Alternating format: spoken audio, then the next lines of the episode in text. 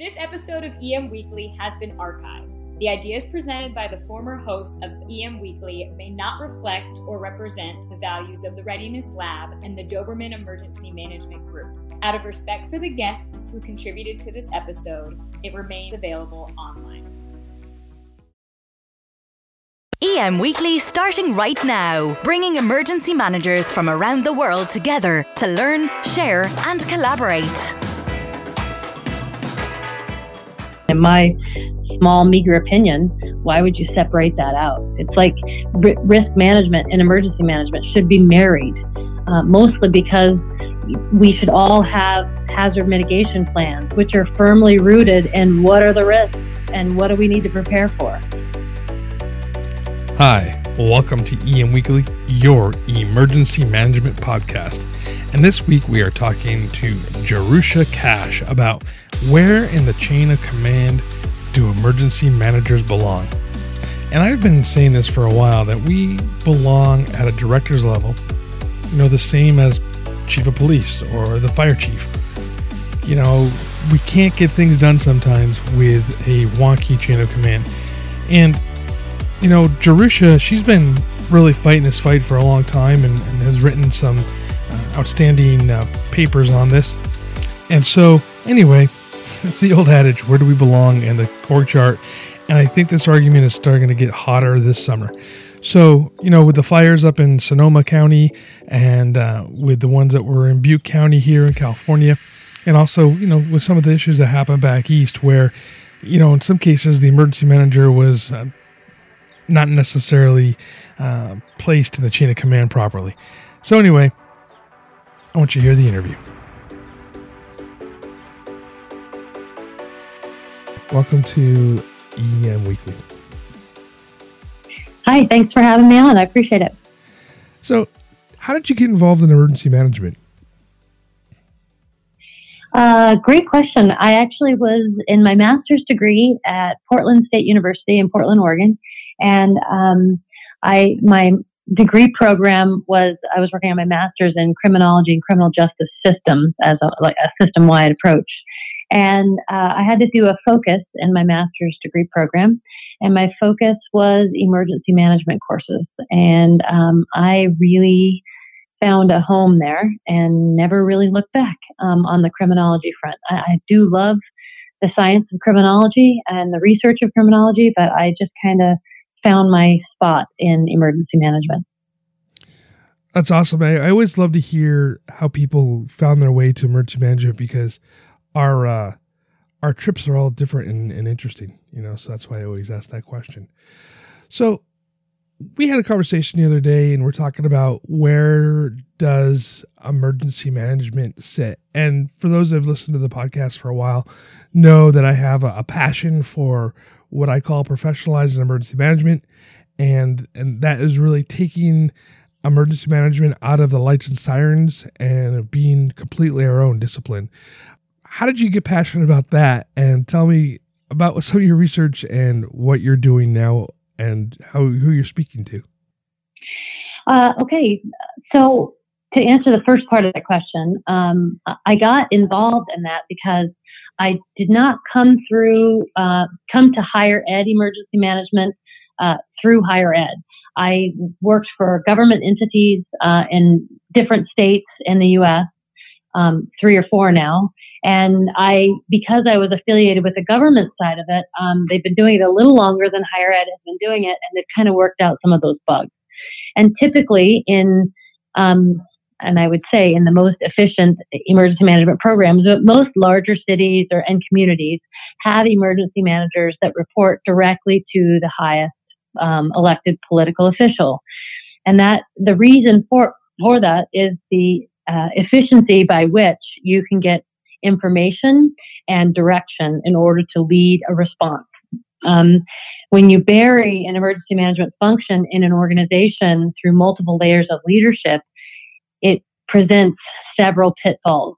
Um, and so I've been running around, especially in the higher ed circles, because higher ed uh, grabbed a hold, and I mean just in general, nationwide, uh, there was a movement um, of things happening on campuses or campuses across the country and outside of the country, even where um, we were seeing problems, uh, controversial speakers, protests, shootings, things like that, um, outbreaks of illness, which we have right now in California. Um, we're seeing those things, and uh, most uh, higher ed organizations are feeling a need by which they needed to have someone manage that, but not really knowing um, how to get that done. They've, I think they were hearing about emergency managers, so they stuck function in and stuck it in, you know, in random spots in the organization, not really understanding what that function does and where they should report. So they typically in higher ed, I noticed once I moved from government emergency management into higher ed that I was seeing them all buried in police departments or uh, environmental health and safety departments. And I don't actually, my very first job in Texas in, and my first job in higher ed was buried in a police department and it was miserable to say the least, uh, for multiple reasons. So, um, when I took my next job in higher ed, uh, the very first question I asked is, where does this uh, position report in the organization? And they were curious as to why I was saying that. And so I kind of laid it out for them. And I've been doing that nonstop for about the last year and a half, two years, trying to help higher ed organizations have the most effective and efficient emergency management programs out there. And I've kind of narrowed it down to a three step process, I think. And um, just try and I scream that out every time I'm asked to speak somewhere or uh, we get in conversations um, in the nation. So right now I'm also the Region 6 representative for the higher ed um, emergency management group, and I'm constantly nailing this uh, this issue. Yeah, and, and for those of you that are, are listening, that uh, so the International Association of Emergency Managers, uh, we have what we call the UCC, the Universities and uh, Colleges Caucus, and uh, with that, it's it's a group specifically talking about emergency management in higher ed, best practices, what we could do to to be better uh, higher ed emergency managers, and I think it's one of the most active uh, groups or caucuses in um, in IEM, if I'm not wrong. Is that do you think we're right about that? Uh, I think we're absolutely right. And, you know, this doesn't even just have to apply to higher ed. If you work for an organization or a government entity that has buried the emergency management function, I want to be able to give you the tools to talk to your leadership and avoid some of the pitfalls that happen when you do that. Um, and they're miserable for that emergency manager. And in order to have an effective, efficient program, I would argue quite emphatically that you are not going to have that if you bury it in a in a in a program that's siloed for a certain purpose, like law enforcement. You know, what I teach, we talk about the fact that with emergency management being that it's a, it's a fairly new discipline in in the world of, of safety, if you will, and that in a lot of places it's a collateral duty. It's not even a person who wants to be an emergency manager. They might not have the aptitude to be an emergency manager. Most of them definitely don't have the attitude to be an emergency manager. And we we put it on these these people who you know maybe light duty or or trying to become a, a sergeant, if you will, at the police department or something along those lines, right? And and in that case, I really think it's a disservice to the the residents and to the people that we're serving in our jurisdictions. And I've been I've been on that on that uh, soapbox for a while. What do you think the first step is to moving EM into its own role um, nationwide? What can we do? Do you think as professional emergency managers to to move this ball down the field? Uh, well, so that's yeah. Step one for me is really um, it's kind of a twofold step. So one is um, educating the leadership of of an organization on what the emergency management function is. What do they do?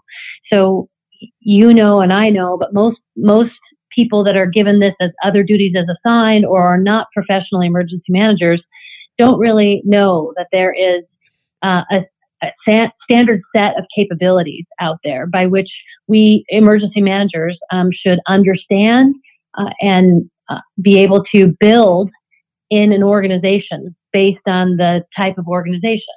And so those capabilities, those 32 core capabilities out there that all emergency managers uh, should know and understand, um, you know, like two thirds of them have nothing to do with law enforcement at all.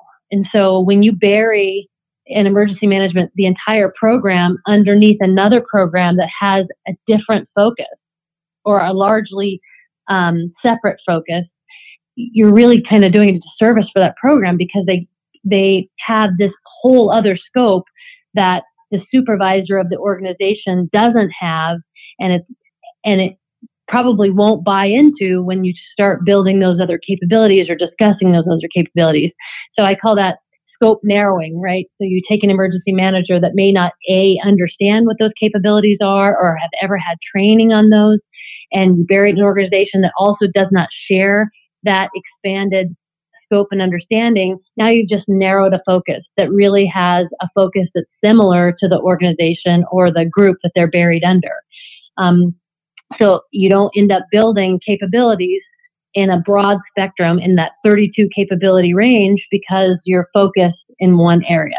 So that's a huge pitfall. So uh, with step one is having your emergency manager uh, answer to whoever needs to be making those critical decisions. So um, one thing I had said before is that uh, one of the first steps that I've done most recently is to take the leadership of the organization out of all operational um, tactical movements, right?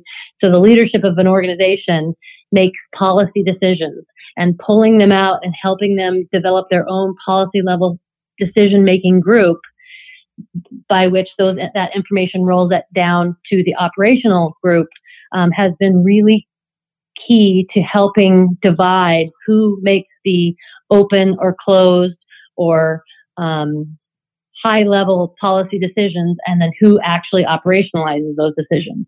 Most presidents of universities do not um, tell where to station law enforcement for security purposes, but they do say we need to hold a secure perimeter. Um, so making sure that you're educating the leadership of whatever organization you work for as to what is their role and what is the emergency manager's role. The emergency manager is really a convener of capabilities and systems in order to um, stem the rising tide of a bad thing. So when the bad thing happens, we organize and pull together all those resources to make it get better um, as quickly as possible. And you can't do that if you're buried three or four levels down in the organization because you don't have any authority by which to grab resources and reassess. And further, when one of the most key components of of managing an incident is situational awareness. And if you are uh, three layers down in an organization and you have information, you now have to share that information with your supervisor, and they have to take that information to their supervisor, who has to take it to another supervisor. And now you have a childhood game of telephone, right? It, just does not work well. It's not efficient. Um, and if you were to bypass that organization with, with organizational dotted lines, informal dotted lines, that creates a whole other set of pitfalls for that emergency manager who now has to, once the incident is over, has to go back and report to their supervisor who they just bypassed. It's, it is a real tough management of egos and it it almost never works well. And if it does work well because you have a really great leader that leader eventually is going to leave or retire, and then you have to deal with a whole other type of leader. And it's it's literally like a crapshoot. Oh yeah, absolutely. I mean, Brock Long just went through that, right? Where he, um, you know, report to the Secretary of Homeland Security, but then during a disaster, he bypasses her and then goes to the president, which caused some tension between the two of them. You know, um, I mean, and, and absolutely right. And I was gonna say, and, and, even that brings that. That means that even at the federal level, at the highest level, um, we're having the same issues with where does the emergency manager belong? And those of us in the in the circles of EM, we have the conversations: Does FEMA belong um, under Homeland Security, or should they be their own um, uh, their own um, uh, office, if you will, like they used to be? So kind of going on the theme of what we're talking about, right? Where does the emergency management belong? You, you know, you see this again at, at the local levels um, where they are put into fire stations or they're put into um, in the police departments, and then there's various different reporting levels. I've even seen um, in, in, one city in Southern California, they are in human resources because that's where risk and safety was, and so the emergency manager is in human resources. So they're all over the place. And one of the things that I really proposed is that if we had in California, we have this thing called POST, it's Police Officer Standards and Training, POST. And I was saying we need to have something along the same lines where if you call yourself an emergency manager, you have to go through some sort of credentialing, uh, a series of classes, kind of uh, maybe like, you know, the CEM uh, type of thing. And, or even just take CEM and make it more robust and, um, and use that as our national credentialing. Um, that being said, there's a lot of pushback. People going, oh well, you know, cities will never want to pay for uh, an emergency manager that has this or whatever. They, you know, small cities, and, and I look, I go, but we do that with police and fire we require them to go through an academy. We require them to go through having least basic standards of training, whether it's through you know whatever they're going to school or, or, or, classes. And why can't we do that with emergency managers? Why do you think there's that pushback specifically with the field of emergency management than the other uh, public safety fields? Uh, I think they because they largely don't understand the field of emergency management. First of all, and that's that segues perfectly into my step two. Um, first of all, you know, make sure that you you give the program enough teeth. So you're you're having it report to the person who makes decisions in a crisis, whoever that is. When you have a bad thing, who is that lead decision maker? And that's where you want your emergency manager right on their hip to give them information and to be able to delegate authority to lead uh, a response and also to lead all the other things that we do as an emergency manager. We prepare, mitigate, prevent, uh, respond, and recover. So all of that takes um, an entire organization to participate. So there's lots of things to do when there's not a response. But the, the second step is that hire the right emergency manager for your organization. And if you don't understand how to do that, we need to be talking and educating across the nation about how to do that, how to hire that. And what we're really talking about is hiring someone with education and experience, that combination, which is again that that credentialing piece.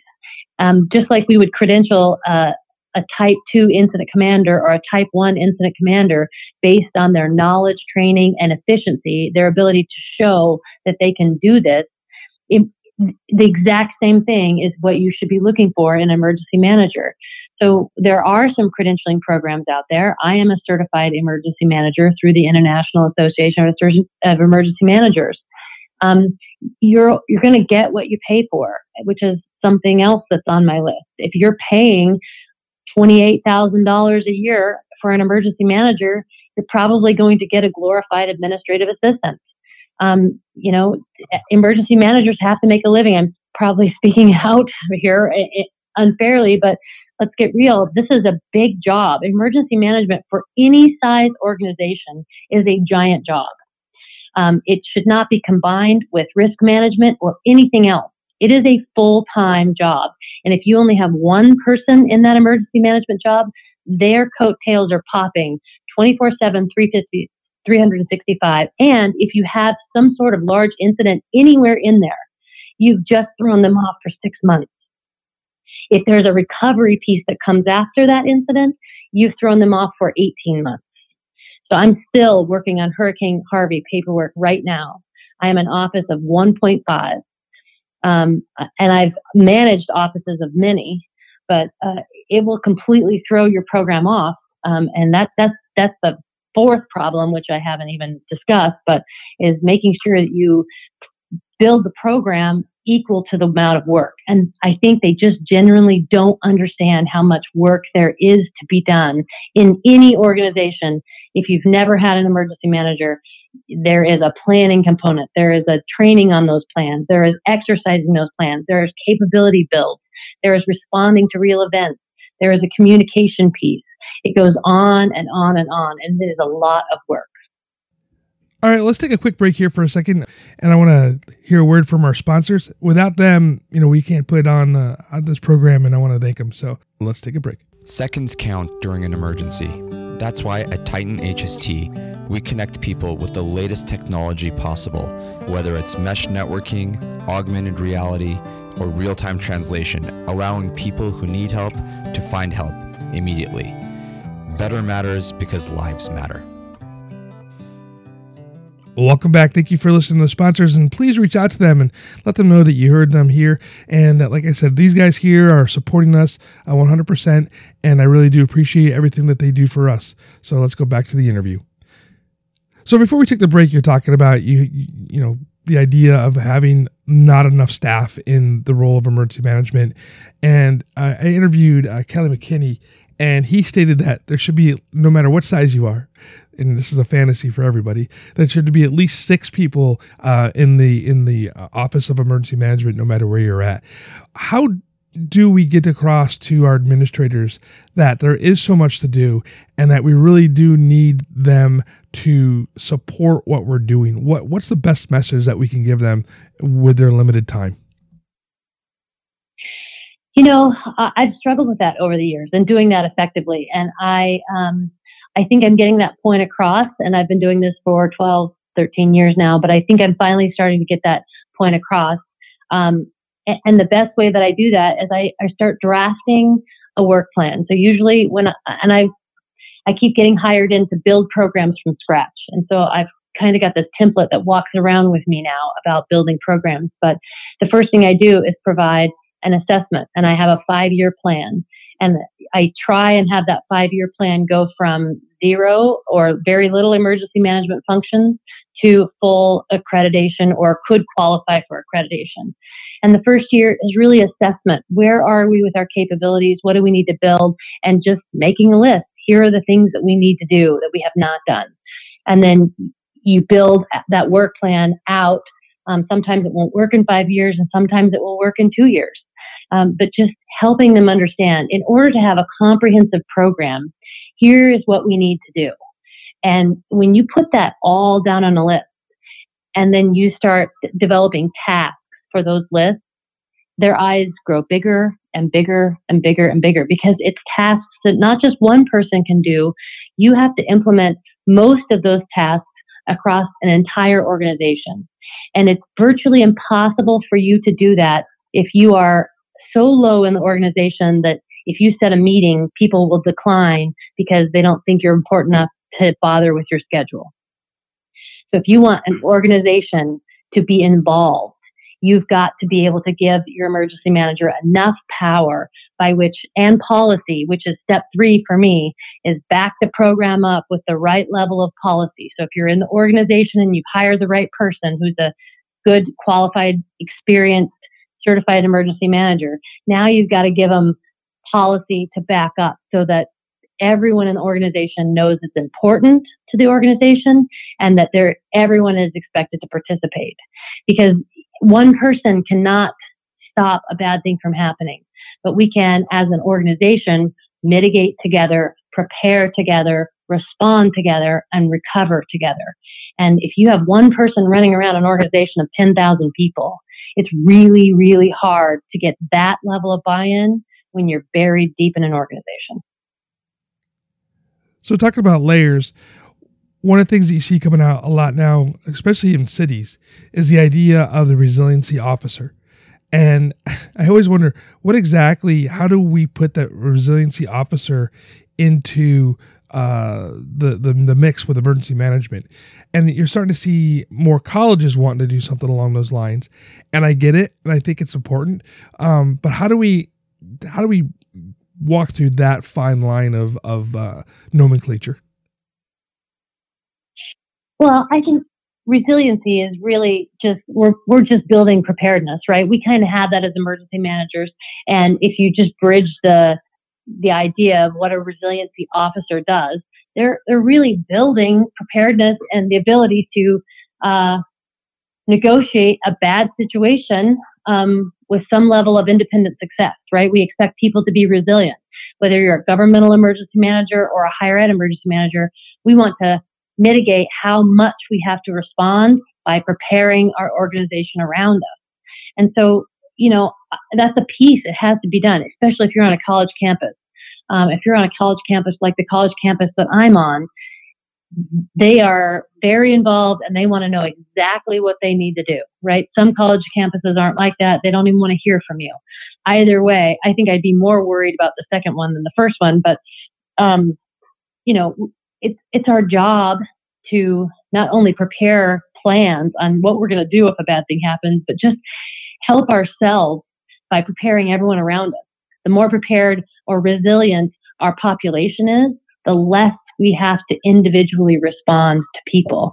And so when, when you were saying, someone said we should have at least six people, you know, I, I, would love that, of course, but I, I would be happy with just three people, right? A planner, someone who goes out to the population and does preparation and fosters or engenders preparation or resiliency in the population, and, and someone else who's a, a high speed, low drag response ninja, you know, someone who really knows how to do that. If you could just start with those areas and then build out from there, every organization has to do those things or should be doing those things.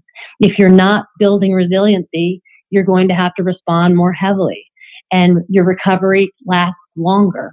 Uh, so it's, it's a critical piece that I don't care if you call it resiliency or preparation or, or whatever, every program needs to have some of that. Yeah, I, I agree there. It's just kind of funny that this some cities have one specific person who's doing resiliency and it's it's and I, I always think, oh, how do we how do we fold them into the family? You know, how do we keep them uh, in what we're trying to do with our plans?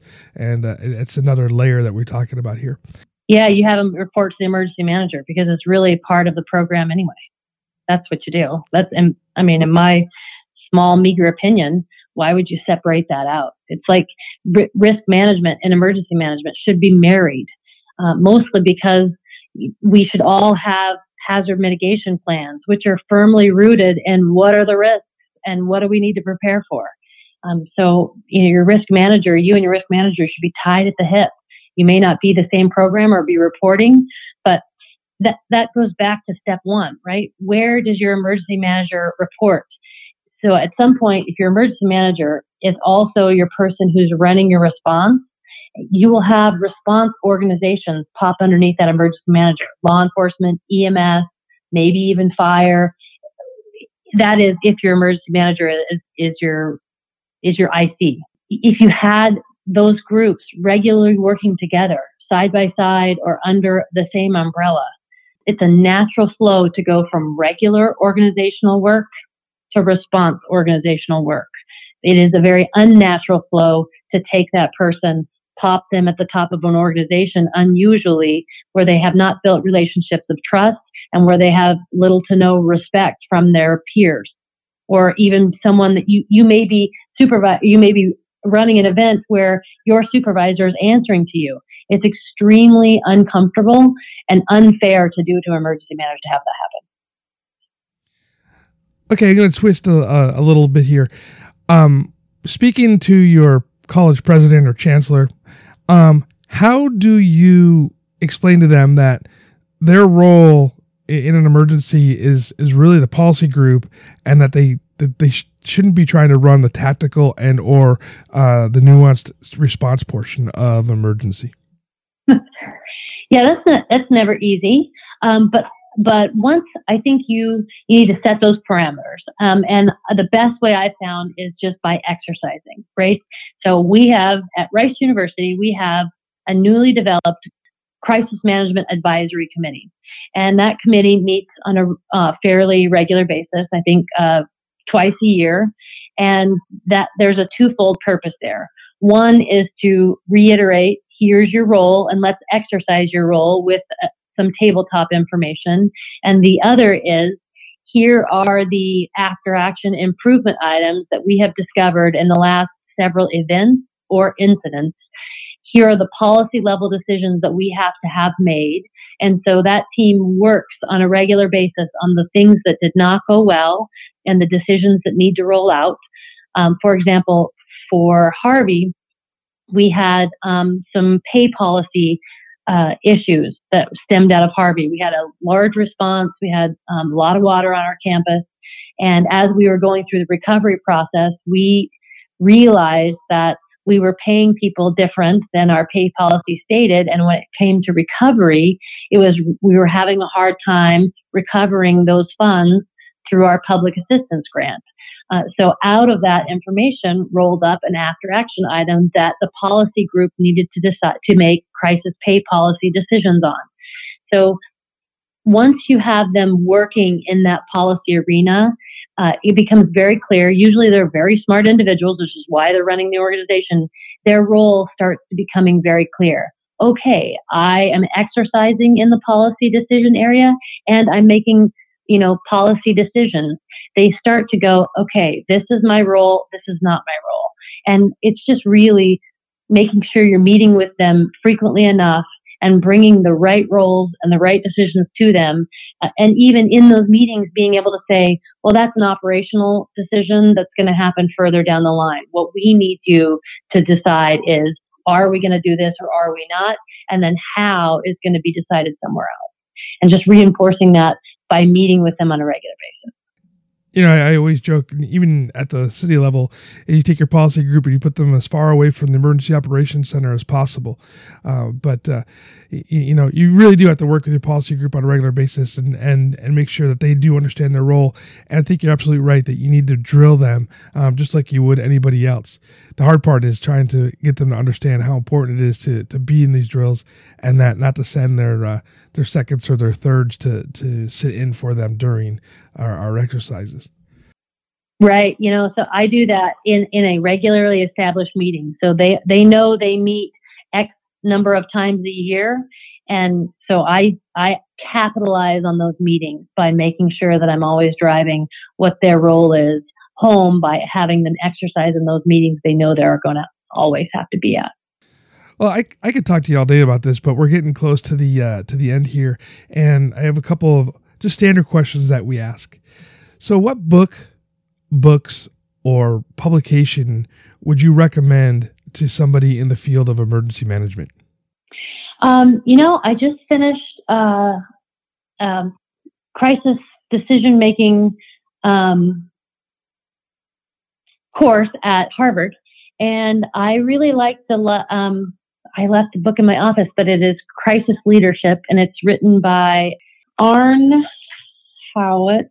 If I had known in advance, but I you could I can tell you I can send you an email with a link, but it's uh, Crisis Leadership, I think is the name of it, and it has a lot of case studies in it. Um, I found it very informative. We the class is great. Uh, we talked about a lot of large scale responses and leadership decisions that were made out of it, um, and how to build that leadership skill in emergency manager or anyone actually um, and how to manage things that are unknown right? How do we how do we solve a problem that we've never seen before? Uh, and what steps does that take? I really enjoyed that book. That's a great recommendation. Thank you for that one. And okay so if you could speak to all of the emergency managers in the world at one time what would you say to them? I would say um, one day at a time. So, and what I mean by that is that we're all planners, we're all thinkers, and there's so much to do. It is, it's kind of a stressful job in that there's a lot to do. You know, you have to be efficient at many things and good at many things at one time, but planning comes with one day at a time. Building relationships, thinking about things, uh, and just manageable chunks, right? If you want to eat that proverbial elephant, you just take one bite at a time. But you're planning what you're going to eat next, right? You're going to say, okay, well, of course, probably sorry for all the vegans that are listening to this, but just break down that emergency management function. Even when it comes to shaking hands, just get what you can do done each day.